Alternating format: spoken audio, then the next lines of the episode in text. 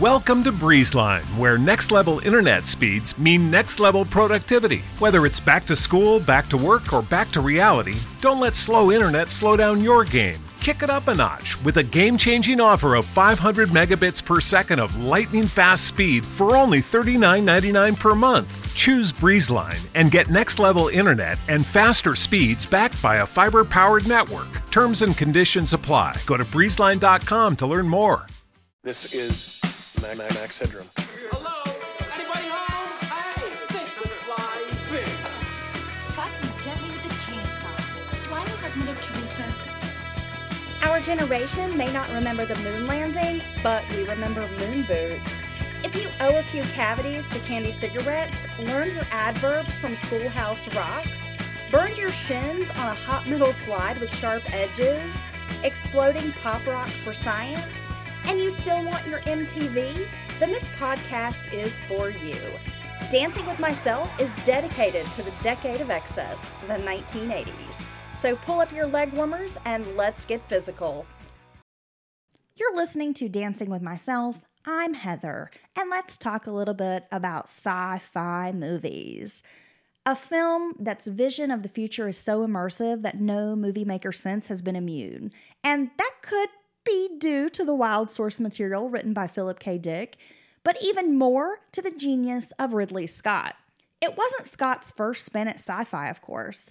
nineteen seventy-nine's Alien would have been enough to establish him as a master of the genre, but Blade Runner went further, envisioning a two thousand nineteen Los Angeles of endless night and rain, a city that had cool flying cars and neon-lit billboards, but poverty and hustle as well. This was a world far away from the shiny futures of the nineteen sixties and seventies, the utopias of Star Trek, or even the bright white dystopias of Logan's Run. Blade Runner was certainly influenced by the banged-up visions of Alien and Star Wars, but it offered something more.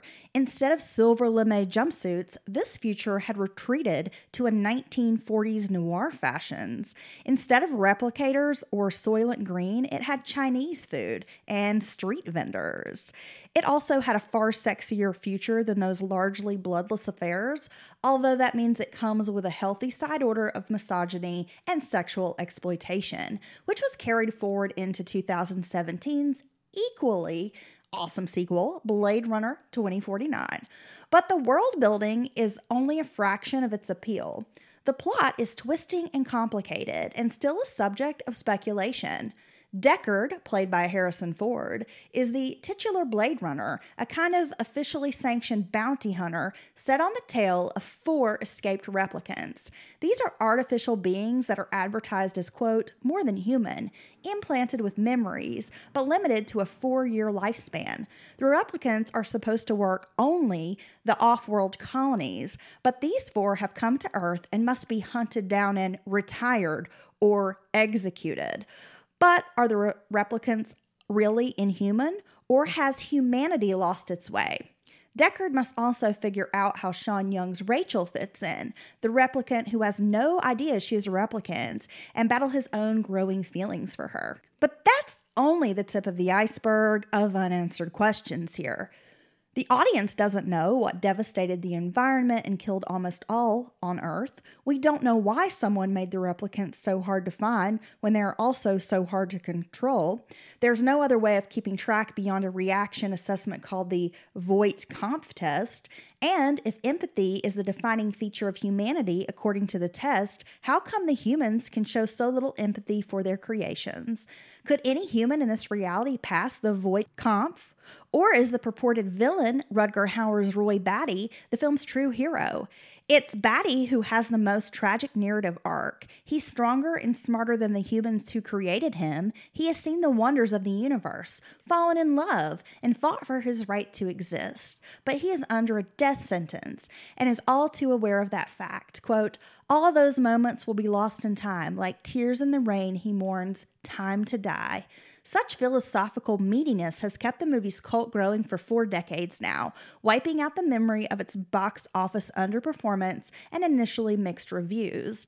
It is a film that will leave audiences forced to consider our definition of humanity.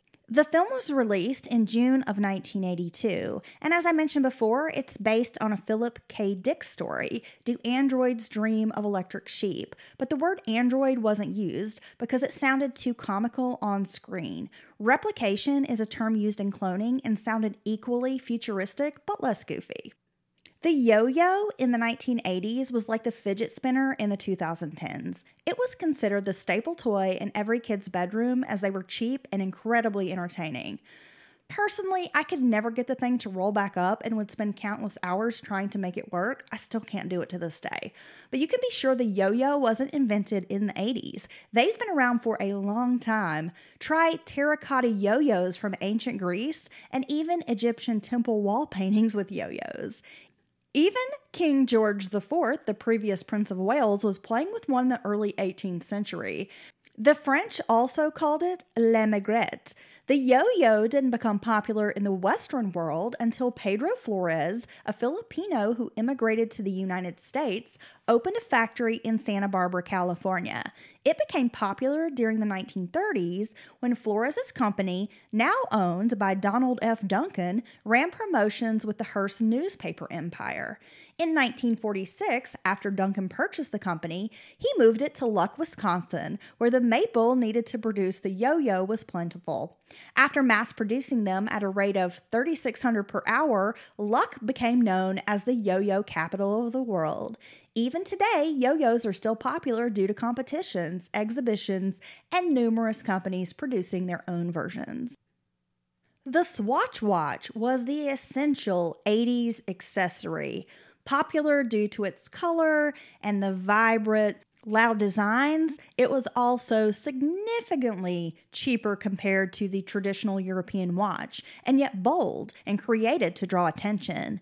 This, combined with an aggressive marketing campaign, was what ultimately created the Swatch craze.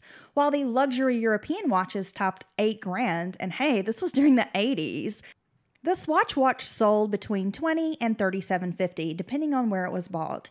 Each watch is made from strong plastic, it was water and shock resistant, and had a battery that lasted three years instead of one. It was also considered to be the Nokia of watches, durable for the rugged lifestyle. While it doesn't quite reach the quality of the European watch, it was marketed as a low-cost quality watch as the majority were sold in jewelry stores. During the late seventies and early eighties, the trendsetters were getting tired of those traditional, bulky leather and metal watches. So Swiss designers Elmar Mock, Ernst Tomp, and Jacques Muller came up with a more slender, mass-producible design of a wristwatch that could be made by machines instead of handcrafted. It was deliberately constructed with lightweight plastic and made up of sixty neat and tidy components within a closed system. This meant, other than the battery, it was not made to be repairable, but rather to be a disposable piece of plastic once it stopped working.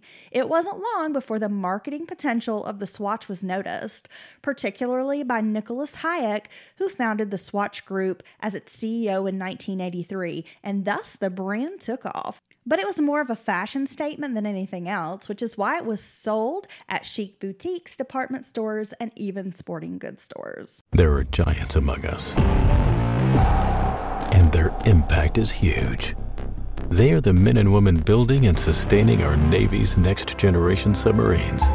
They are giants in what they do, because they work in a place where they can grow, where they can learn the skills to build careers as powerful as the beasts they forge. If you're ready to go big, get on board. We build giants at build submarines dot com.